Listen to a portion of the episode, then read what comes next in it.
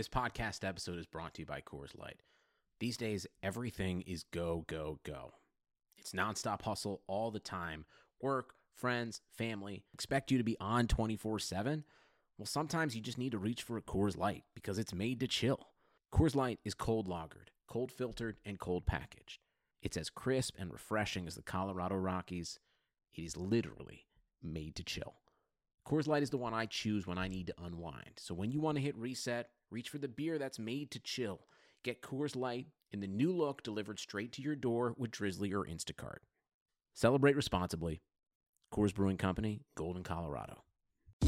This is Greg Olsen, inviting you to check out my new Blue Wire podcast, TE1, where I interview tight ends throughout the history of the NFL who have helped revolutionize the position. TE1 is presented by the Chevy Silverado.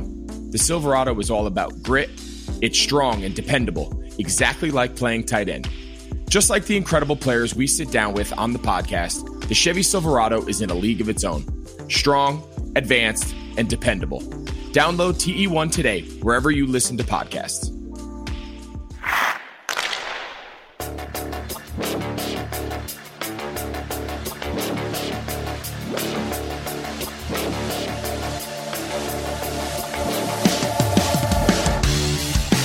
Is up, hockey fans? This is the Golden Edge Podcast, the podcast where the Las Vegas Review Journal talks about off-season hockey because that is where the Golden Knights are now after losing the Western Conference Final 4-1 to the Dallas Stars. I am Ben Gotz, one of your Review Journal Golden Knights beat writers. On the other line with me is my colleague Dave Schoen. Dave, how have the first few days of the off season been treating you? Eh, not too bad, but I do feel like we uh, need to buckle up the seatbelt here for the next uh, few weeks because it could be a, a little bit of a bumpy ride for everybody. We'll see. Yeah, it's going to be a bumpy ride and it's going to be a fast ride because some of these dates are coming up real quick. But before we kind of get into previewing the Golden Knights offseason, which of course is what this entire episode is going to be about. Uh, let me quick tell everyone that the Golden Edge podcast is presented by Pepsi, Indeed, and Favor Shot, drinkafavor.com. Also, please check out all our written work at reviewjournal.com. Just because the season stops doesn't mean our content does, which is, of course, why we're recording an off-season podcast here today on Thursday, September 17th. Also, you could rate, review, subscribe, whatever you do to podcasts. Due to this podcast, it would be very much appreciated. We sincerely thank all of you that have been listening to us uh, the past two seasons now since we started this show, and we're excited about uh, what all this off season is going to bring in terms of talking points. But if you guys could, like I said, rate, review, subscribe, that would very much help us continue to grow as we head into year three. So I mentioned that a lot of these off-season dates are coming up. The NHL draft is going to be October 6th and 7th. So uh, a little bit more than two weeks away as we're recording this. The Knights are going to pick either 28th or 29th in the first round, depending on how the Eastern Conference final shakes out. Uh, as of this recording, they are still playing. It is three to two. Tampa Bay Lightning heading into Game Six. And then uh, two days after the draft is over, free agency will begin on October 9th. And then uh, after that, we don't really know what's going to happen. Uh, the original key dates that the NHL sent out were a November 17th start to training camps and a December 1st start to next season. But it really doesn't seem like those dates are going to end up, you know, happening as they were anticipated to. I mean, even center Paul Stastny said yesterday in his kind of end of season media availability with us via Zoom that, you know, if he was a betting man, he would bet on the NHL not starting on December 1st. There's just so much logistically that's going to have to get worked out once uh, the remaining uh, three teams at this point leave the bubble. Uh, more health and safety protocols are going to have to get hashed out. Teams are going to have to figure out how many fans they're comfortable with in their buildings. There's just a lot going on. So we'll see ultimately when the Golden Knights will play again. But before we get to that point, there is a lot on the plate of general manager Kelly McCrimmon and president of hockey operations George McPhee. They've got so much to go through, and the number one decision that they have to make is, of course, what they're going to do with their goaltending situation. This is, of course, a topic that's going to dominate a lot of this show and a lot of future shows because it's the number one thing that the Golden Knights have to be concerned about this offseason. Uh, McCrimmon on his Zoom call yesterday didn't tip his hand too much as to what the team was going to do at goaltender, but he did say that it was going to be the team's first priority to figure out, which makes a lot of sense. The Knights actually might not be able to do very much until they kind of figure out their goalie situation. Uh, as we've talked about previously, there was a report now almost a week ago from the fourth period that Robin Lehner and the Knights basically have already agreed to a five year, $25 million extension. Uh, Lehner denied that report. McCrimmon yesterday said, hey, we don't discuss contracts until they're done. So we have no confirmation as to whether that contract is actually going to come to fruition. But if that is going to be what the Knights and Lehner are ultimately going to agree to, because he is a pending unrestricted free agent. So if they get to October 9th without a deal, Lehner is going to hit the open market. Um, that basically $5 million average annual value would eat up all of the Knights' remaining cap space this offseason. Reminder that the salary cap is going to be flat this year because of the coronavirus pandemic and the fact that teams have lost a lot of revenue by not having fans in the building for the end of the regular season and, of course, the playoffs. Uh, so the Knights are staring at $5.2 million in space right now.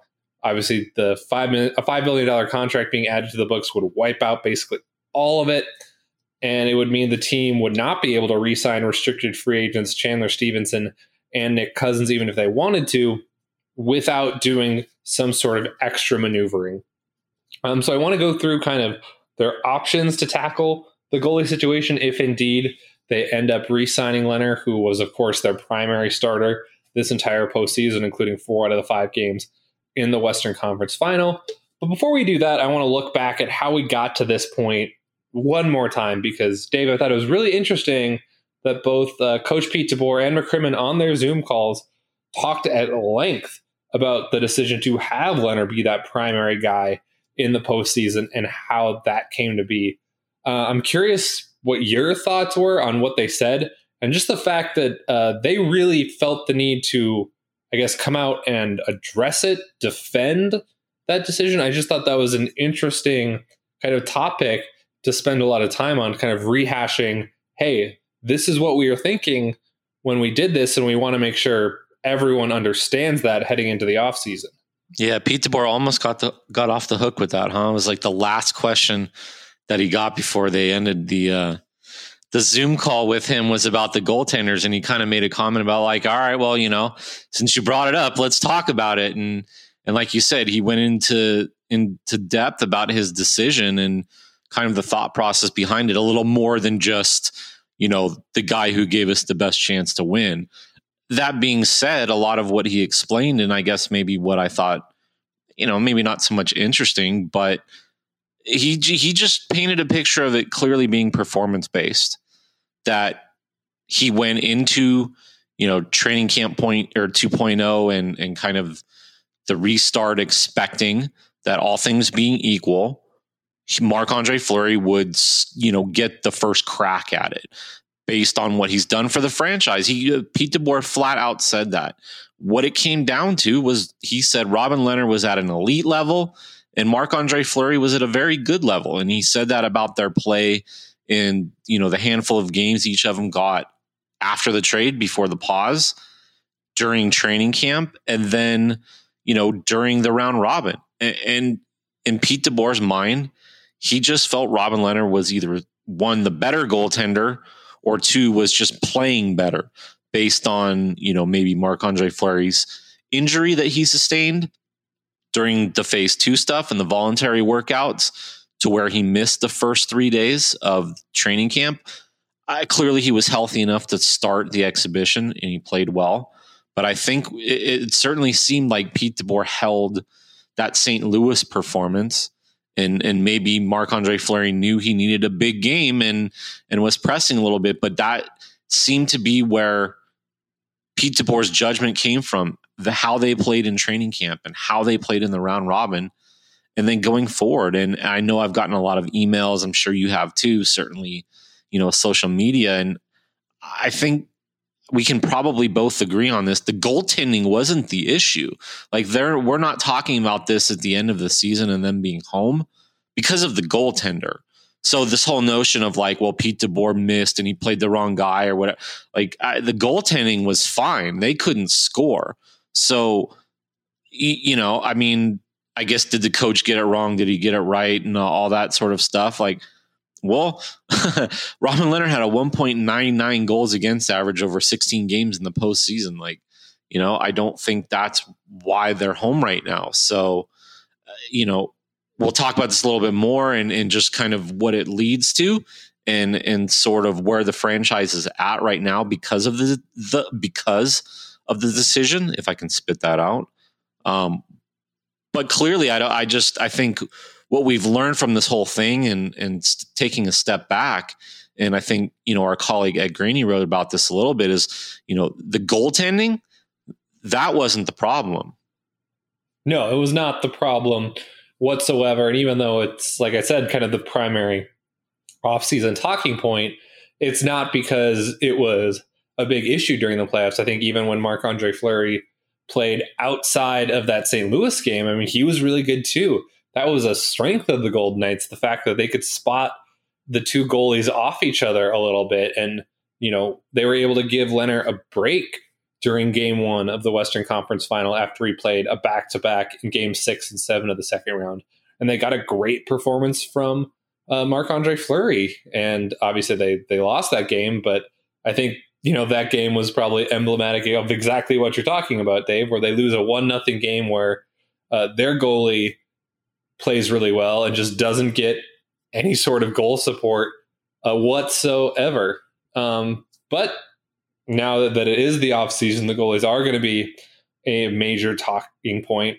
So let's kind of go through the Knights' three options here uh, as to uh, what they can do if indeed once again, we're kind of operating under the assumption that they're going to work out something with Robin Lehner because it certainly, you know, seems like that would be the case. I mean, I don't think you make him the guy, you make him your number one starter in the postseason all the way to the Western Conference final and let him walk away. That would be pretty close to uh, unheard of, I would believe. So your first option, if you're the Knights, is just keeping both guys. You keep Marc Andre Fleury and Robin Lehner as I just got done talking about, they were a really strong duo in the postseason.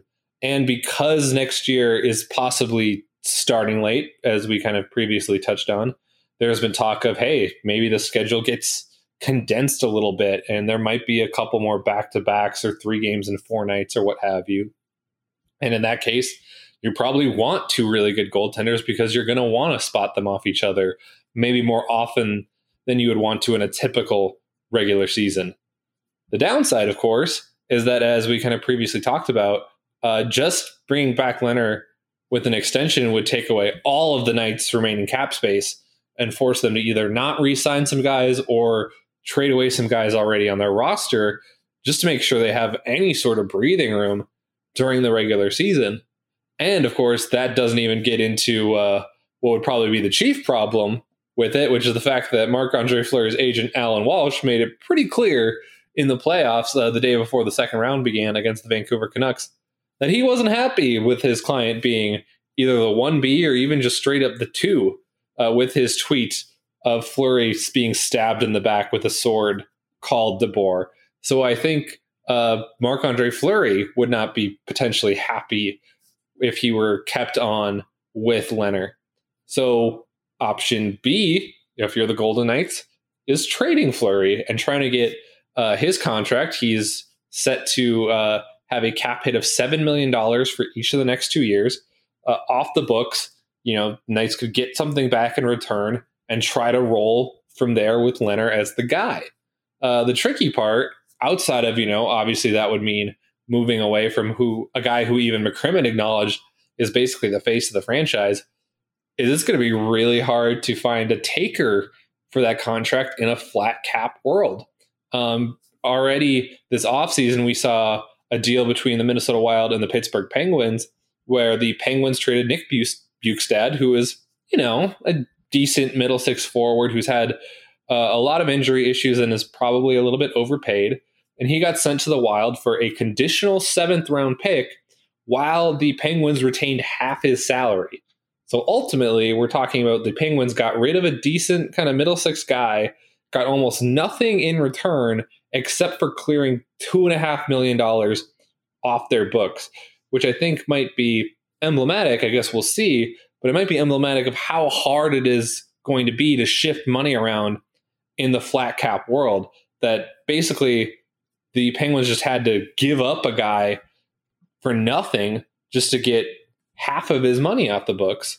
Um, and then I also want to point out that Fleury is going to have some say in this if the Knights decide to pursue a trade for him.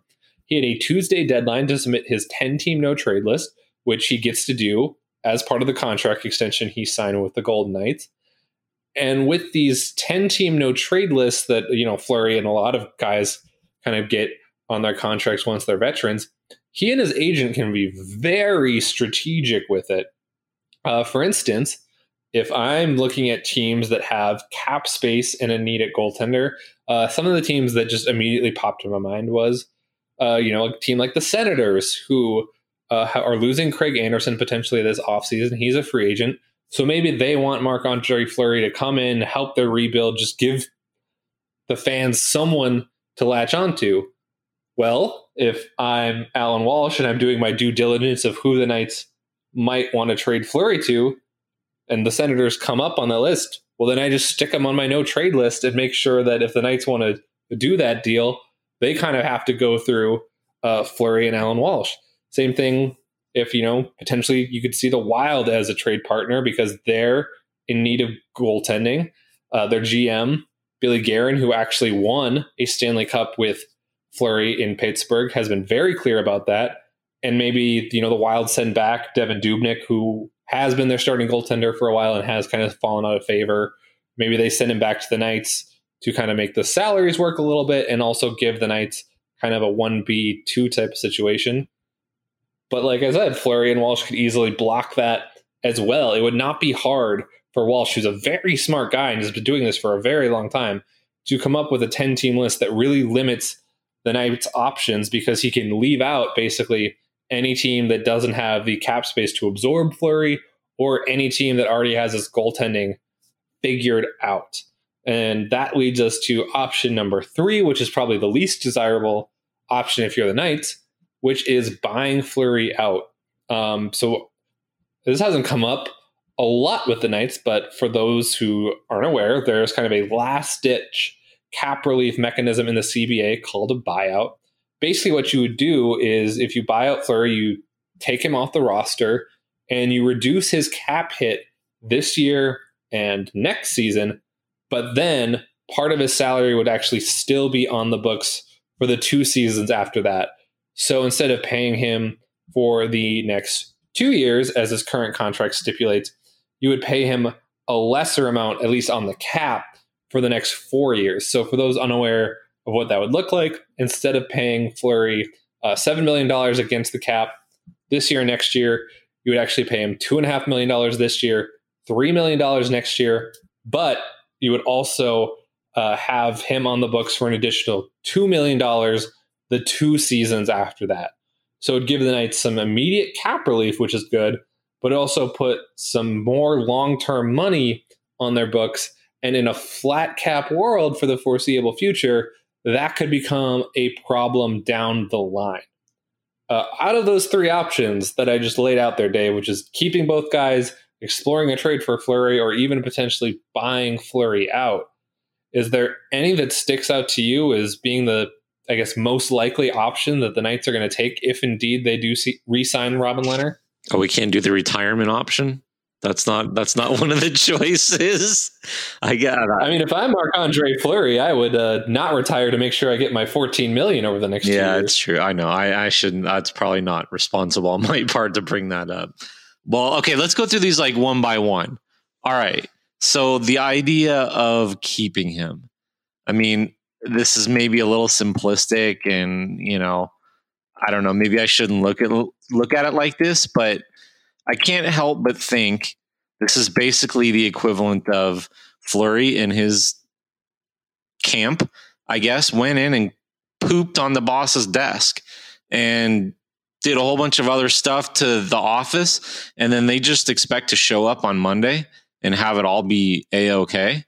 Like I don't I don't buy that for a second. And that was one of my questions to Kelly McCrimmon. And of course, I don't expect him to say anything other than like our relationship is good and fine and you know, I it's just noise and that happens in the playoffs and blah blah blah. But I mean, clearly Fleury's camp was not happy with how the situation was handled.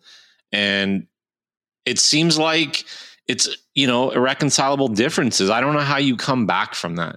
I don't know how you basically file for divorce and then just be like, ah, you know, everything's cool. And now we're going to like work together and we're just, yeah, like it's going to be fine. I don't see that happening. So as far as them both coming back and whatever, I, I would say that that's, you know, probably even less likely, or maybe even, I don't know. I don't know where that ranks in terms of the buyout, but I think the trade is the most likely.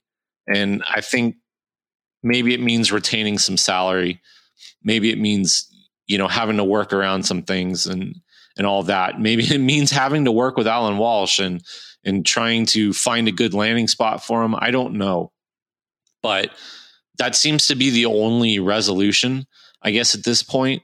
Uh, there's got to be a team. It, feels like I mean we've heard, you know, rumblings maybe about the Avalanche might be interested. You know, a team like that that maybe needs a goaltender that could make a run for a cup. That feels like you know if Fleury's got one more year maybe in him, and then they can kind of decide from there where he goes. That seems to be like the ideal type of landing spot. I don't know how many teams there are out there. There's probably some, and it's not going to be an easy, I guess, uh, trade to work out. It's not going to be an easy situation to resolve. Whether it's the other team trying to, you know, figure out its own goaltending situation, then the Knights trying to, you know, make everything work with with Fleury and his agent, make everything everybody happy. I don't know that everybody's going to be happy in this situation, but I don't see them letting it linger. I don't see them trying to make it work with him. Uh, it just feels like at this point it's past the point of no return. And I think everything in the playoffs and Pete DeBoer's decisions kind of illustrated that. So, you know, to answer your question, I feel like the natural resolution for this is to find a trade partner and and kind of go from there. And if you can't find a trade partner, then you start figuring out, okay, well, do we have to buy him out? Or, you know, what are our other options?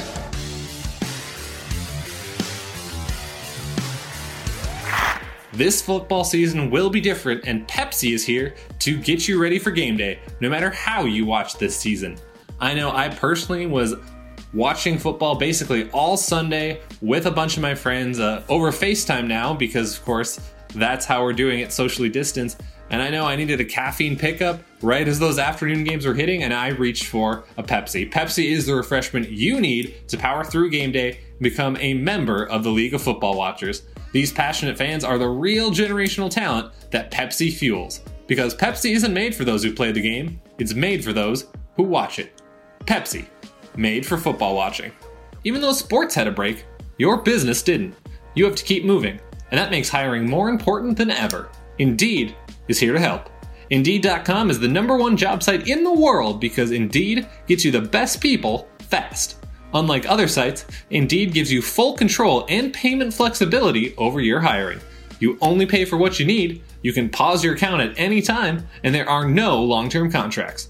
Plus, Indeed provides powerful tools to make your search that much easier, like sponsored jobs, which are shown to be three and a half times more likely to result in a hire. With 73% of online job seekers visiting Indeed each month, Indeed is going to get you the important hires you need just like they have for over 3 million businesses. Right now, Indeed is offering our listeners a free $75 credit to boost your job post, which means more quality candidates will see it fast. Try Indeed out with a free $75 credit at Indeed.com slash BlueWire. This is their best offer available anywhere. Go right now to Indeed.com slash BlueWire. Terms and conditions apply. Offer valid through September 30th. Yeah, it'll be interesting to see what they're able to do in a trade. Like I kind of previously mentioned, how much salary would you have to retain? How much would that limit you if you have to retain salary? Because keep in mind, they would need a backup goalie, obviously, if they do decide to move on from Fleury. So they either need to get another goalie back in that trade for Fleury or potentially get assets that they could flip for another goalie because other than that, you're looking at potentially having Oscar Dansk as your backup next year.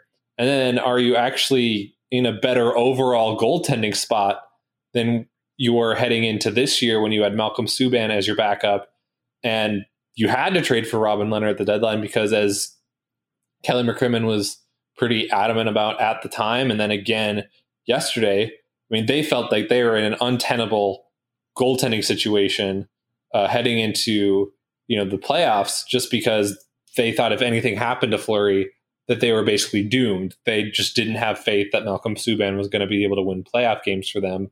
And I have to imagine uh, if they weren't playing Oscar Dansk over Malcolm Subban this season, that they feel the same way about him as well. So I don't think he's a guy that uh, fans should be super psyched about if he's becomes the backup goaltender just because he's cheap next year. So there could be a lot of moving parts, a lot of dominoes that could fall there. But obviously, what the Knights do there is ultimately going to affect how the rest of the offseason shakes out. So let's quick hit on some other topics and move on to the skaters. Uh, as I mentioned before, the Knights have two RFAs and Chandler Stephenson and Nick Cousins. Uh, you know, because they're restricted free agents, not unrestricted, they're not completely hitting the open market. And it's much easier for the Knights to retain them if they have the cap space available to do so. I mean, I think it's pretty straightforward, Dave. I think the Knights are going to want both of those guys. Yeah, back, I, right? I would feel like that. I think they're both pretty inexpensive, so it's not like it's going to break the bank to to bring them back. I for some reason I wonder about Cousins, and before I, th- I thought it was automatic because I don't think you're going to give up a fourth round pick and an asset for you know essentially a rental. If you thought that that's what it was going to be, clearly you couldn't in February project the pandemic. So I don't think they just thought he was a rental in that regard. So I would expect both of them back. Yes. All right, and then moving on to their unrestricted free agents. So these are guys that will just completely hit the open market on October 9th. Uh, not counting Lehner, uh, the Knights have Tomas Nosek, Jon Merrill, and Deryk Engelland. Uh, none of them were, of course, in DeBoer's first choice lineup by the end of the postseason. So in a flat cap world, it's pretty hard to see any of those guys coming back. Uh, but Dave, you actually wrote about Deryk Engelland uh, today for tomorrow's paper, and obviously he's a guy who has meant just so so much to this franchise. He gave the just iconic speech before the team's first ever home game. He uh, lifted the Campbell Trophy when the team won the Western Conference the inaugural season, um, and Kelly McCrimmon had some really surprising comments about him yesterday. Uh, I guess what did you think of what McCrimmon kind of revealed to all of us, unprompted, by the way? And what do you think might be in store for Engelland's future? Yeah, I mean, not to like whatever, but I, I mean, he brought it up. I was going to ask about Deryk Engelland. so you know, good on Kelly McCrimmon that that in case nobody asked that he wanted to bring it up. But you know, one I thought it was interesting that he pointed out there was a team at the trade deadline that was interested in acquiring Deryk Engelland, who at the time had basically lost his job to Zach Whitecloud. So Deryk Engelland had the option to go elsewhere and play. Uh, don't know which team that was, so don't know if it was a team that you know would have qualified for the playoffs or anything like that. Not sure how you know how much he would have played there or anything like that. Obviously, Kelly McCrimmon said that Deryk Engelland went home, talked to his family, came back the next day, and said, "I want to stick it out. I think the Golden Knights have a chance to win the Stanley Cup, and I want to be here." And so, Deryk Engelland kind of knew the situation. He understood what his role was going to be, and he took on kind of a mentor uh, relationship in the bubble with you know the guys who were on the taxi squad, the Black Aces, the younger guys. I know I had listened to a podcast uh, that Peyton Krebs had done with his junior team, and he talked about every day going to the golf simulator with Deryk Engelland. So uh, clearly, he he you know took uh, several players under his wing. He he found a role within the team, and and Kelly McCrimmon praised him for his professionalism. But I I do think you know maybe the writing's on the wall a little bit in terms of his future. He clearly you know was pushed out. I think you could say maybe the eighth defenseman. I mean, Jon Merrill got a game in the postseason. So I think in the pecking order, you could say that Jon Merrill was even ahead of Deryk Engelland. I understand that it's you know position and right hand, left hand, and and all of that. But right now, for Deryk Engelland being a UFA and the Knights, you know, clearly feeling and and Kelly McCrimmon mentioned this that Zach Whitecloud solidified his spot. They've got guys like Nick Hague and and even Dylan Coghlan waiting in the wings, and it just kind of feels like at this point that that maybe they're going to move on, or, or, not even so much maybe that they are going to move on uh, from Deryk Engelland. I think the bigger question right now is is more so where is Deryk Engelland at, and where does he feel like his future is? Does he want to continue to play? Does he feel like you know this is the point that he wants to go out on, and this was kind of his last run with the Golden Knights and the in the hometown team. And then from there, you know, there's always, even from day one, been the speculation with Deryk Engelland of like, well, you know, when he retires, he can just work for the team and all that. And, you know, Deryk Engelland has never really given that indication, and the team's never given that indication. It seems like a natural fit, and maybe what we learned, or maybe what he learned, you know, during his time in the bubble during the summer, is is you know that might be something that he does enjoy in terms of like a you know a player development role or, or something like that uh, working in the organization. We'll see. You know, I don't want to retire him. I know last year when he signed his contract, he was asked questions about, you know, like when you're done playing and all this, and was like, wait a minute, he just signed. Like, why are we trying to retire him? So I don't want to do that. But I mean, I think it's it's fair to ask at this point, you know, if this is the end, and and if so, you know, does he continue on with the Knights in some some capacity? Yeah, it'll be interesting to see, you know, what he kind of decides is best for his future. Um, and outside of him and some of those other kind of free agents that I mentioned, uh, the Knights don't have the cap space to do a ton else right now unless they make kind of trades to clear up uh, more room for them to maneuver. Now, I think the big thing people are probably wondering is, you know, Dave, as we talked about already, uh, the reason they're, you know, in the offseason right now and not still playing potentially for the Stanley Cup is they really struggled to score in the postseason. Uh, they scored 12 goals in their final eight games. They had a 4.1% shooting percentage in that span. Uh, I think one of the most fascinating parts of kind of the the exit Zoom interviews we did is Pete DeBoer even acknowledged that, hey, when I took over this team, the Knights were known as this team that was really, really excellent in transition, but they struggle to score once they're actually kind of set up in the offensive zone. Uh, I believe out of their five five on five goals during the Western Conference final against the Dallas Stars, four of them were off the rush. Only one, the uh, one that Alex Tuch shot basically off Mark Stone's shoulder, and I believe game three uh, came kind of once they had set up in the offensive zone. That wasn't just like they came uh, screeching through the neutral zone with speed and were able to kind of find an open guy. So they're kind of uh, the anti Wisconsin Badgers to that effect, to use a basketball analogy of a team that you know very well, Dave, and I uh, dislike very much.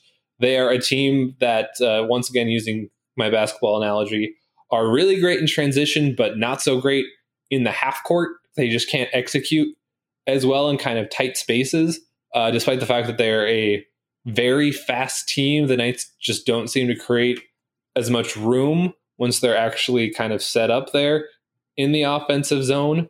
Um, now, both DeBoer and McCrimmon, when talking about it, kind of mentioned we don't think it's a personnel issue. We don't think we're, you know, missing the guy or missing a piece that is going to just all of a sudden unlock everything for us. I mean, DeBoer even mentioned this is something that, you know, when I took over, like I really made sure to work on this and I want to continue to work on this. And I think there were some signs of progress and we just have to kind of you know, stick with it, which has been his message throughout a lot of the kind of scoring slump.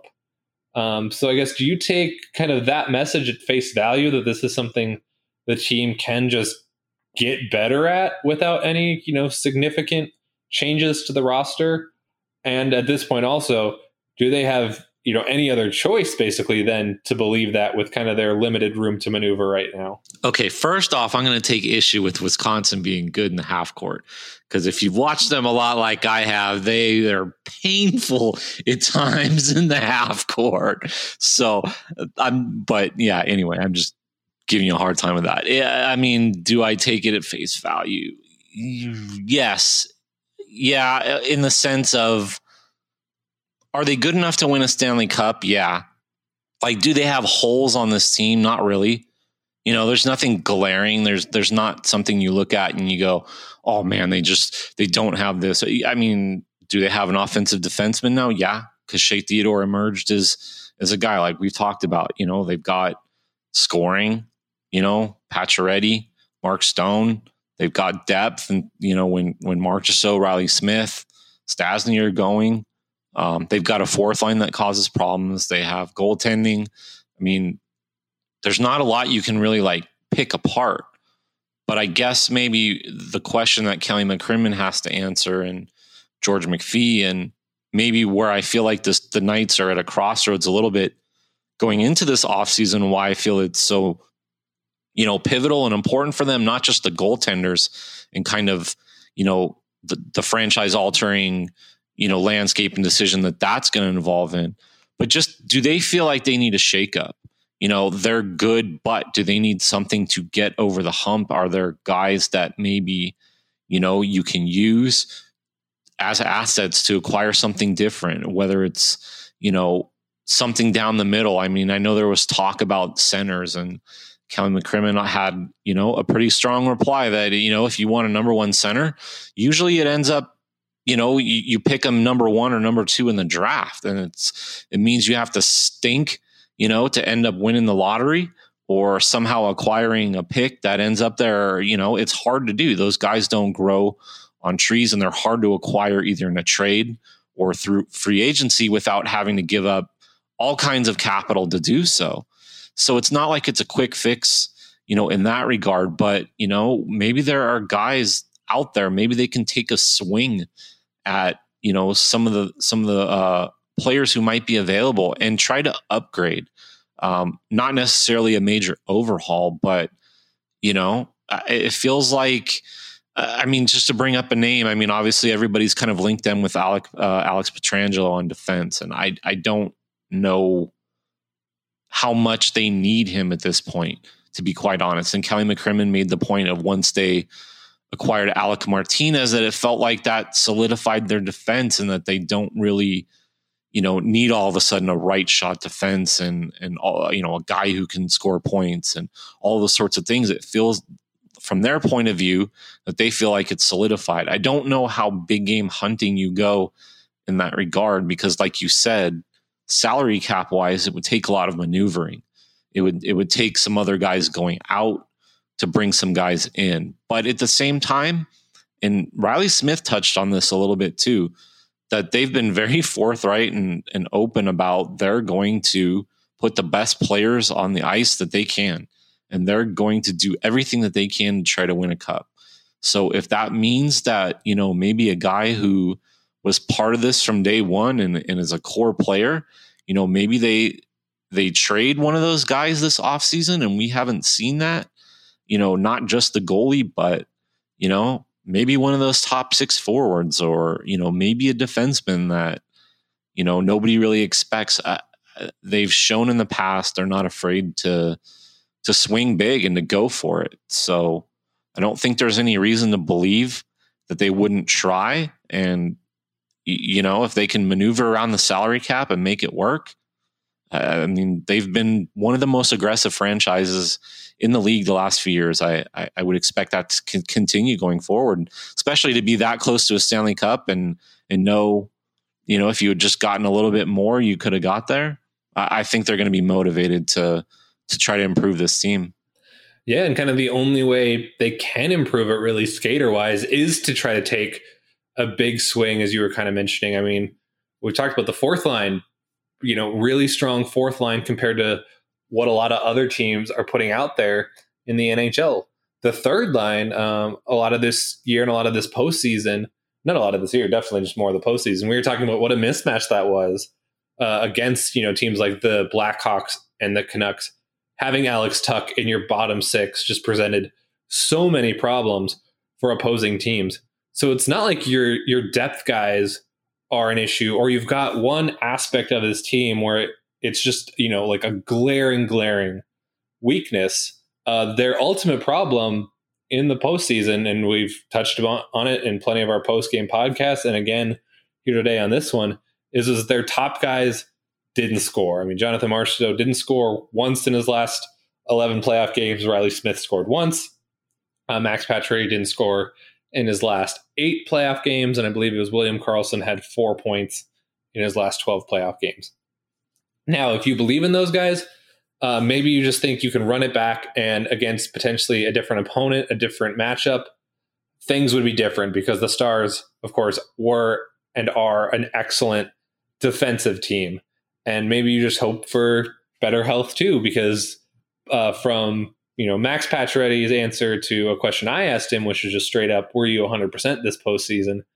Really didn't sound like he was, and obviously Mark Stone took a puck off the foot in Game Four of the Western Conference Final, and uh, he said he managed it and felt as close to 100 percent as he could. It just didn't seem like he quite looked right in Game Five. So you could definitely buy the argument of, hey, if we run it back, maybe we'll just get better bounces, get better luck, and just get guys healthier this time. But I think you could also then buy the direction that you know you're kind of talking about as well of like okay but is there something out there that could get us over the hump and if it is we need to explore that because they've mentioned it a bunch of times uh, heading into the postseason, during the postseason, and now that they're out of the postseason. Uh, we view it as Stanley Cup or nothing. I mean, Shea Theodore straight up used the words yesterday uh, failure, that it felt like a failure because their goal was to win the Stanley Cup and they didn't. So I wouldn't be surprised, you know, at, on either side to, if they, you know, did nothing or if they did something significant because Kelly McCrimmon and George McPhee, as you said, have shown that they're willing to be aggressive with their roster because they know that that's kind of the mandate from ownership is go get that cup. Yeah, and I just think it's how big do you want to swing? You know, how how much is, you know, I guess addition by subtraction and subtraction by addition. Um, I mean, you know, I I thrown out, you know, the name Patrik Laine, and I, he's just the name again, he's the name that's like the biggest kind of I guess the biggest fish out there that might be available. And I don't know what the Jets are going to do. I don't know what kind of package it would take. He might not even be available, you know. But and and, and beyond that, I'm not even sure if the Knights would, you know, would want would want him. I, I you know, I'm not going to like talk trash about him, but I know there's certainly been some criticism of him in terms of his work ethic and whatever. So, you know, I maybe they would have to look into it. I don't know. I'm it's a lot of speculation, but there might be guys like that. And if you feel like that's an upgrade, if you feel like that's where you need to improve, then yeah, I, I think you have to look at it. You have to, you can't be married to this team. And I think as good as they are and as deep as they are and, you know, close to complete, I think there's room to improve. You know, even somebody like Pietrangelo do they need him? Probably not but would he improve them? Likely. You know, so so we'll see. Well, I mean, it's going to be a weird offseason just across the league in terms of, you know, which guys become available and and you know, money, internal kind of um, budgets and, and all of that that teams are setting, not just the 81.5 salary cap, but what they're actually spending and and salary and all that. You know, there there might be, you know, other guys that become available. Who knows? You know, I mean, Kyle Palmieri in New Jersey was a name that you know seemed to kind of pop up. Maybe they, you know, the Knights look at somebody like him who would be you know a high twenty goal scorer, flirting with thirty. Maybe that adds depth. Maybe that's what you feel like. You know, strength in numbers, I guess, as opposed to going out and getting, you know, some kind of big name. It'll be interesting to see. I think there's a lot of different ways that they can go. Um, it's just going to be a question of how do they want to allocate that money and how can they allocate allocate that money. And really, it's going to come down to the goalies and how they figure out that situation. Do they get Fleury's seven million off the books? What would it cost to sign Lehner if, in fact, you know he's the guy that that becomes the heir apparent and takes over? How much does it cost for a backup? And then what are you able to do at that point and who's available? So all kinds of questions and and you know depending on when the season starts like we talked about at the outset it might be you know a condensed time to get this all done usually the draft is a really busy time for trades and all those sorts of things. And that's coming up you know pretty quick 3 weeks. So this could all happen pretty quick and and we could get a resolution on you know a lot of it or you know other things could drag out for a while. It's to be you know probably an off season unlike anything we've seen. Yeah after a postseason unlike anything we've ever seen for the Golden Knights. Uh, as Dave mentioned, as a reminder for everyone, the key dates that we know so far that are actually nailed down are that the draft is October 6th and 7th, and free agency opens October 9th. Of course, stay tuned to reviewjournal.com for all your written coverage of those events and the rest of the Golden Knights off season. Whatever happens, we will be there to write about it uh, also, a reminder to rate, review, subscribe, whatever you do to podcast. Please do to this one. We're going to try to get back on a regular schedule for you guys now that the postseason is over and we no longer have to do our post game podcast. But we're excited to keep this thing going. We hope you guys are as well. And once again, thank you for all of your support. We sincerely, sincerely appreciate it. Uh, this podcast is presented by Pepsi Indeed, and Favor Shot, drinkafavor.com. I'm Ben Gotz. He's Dave Schoen. We are the Golden Edge Podcast, and we'll talk to you guys again real soon.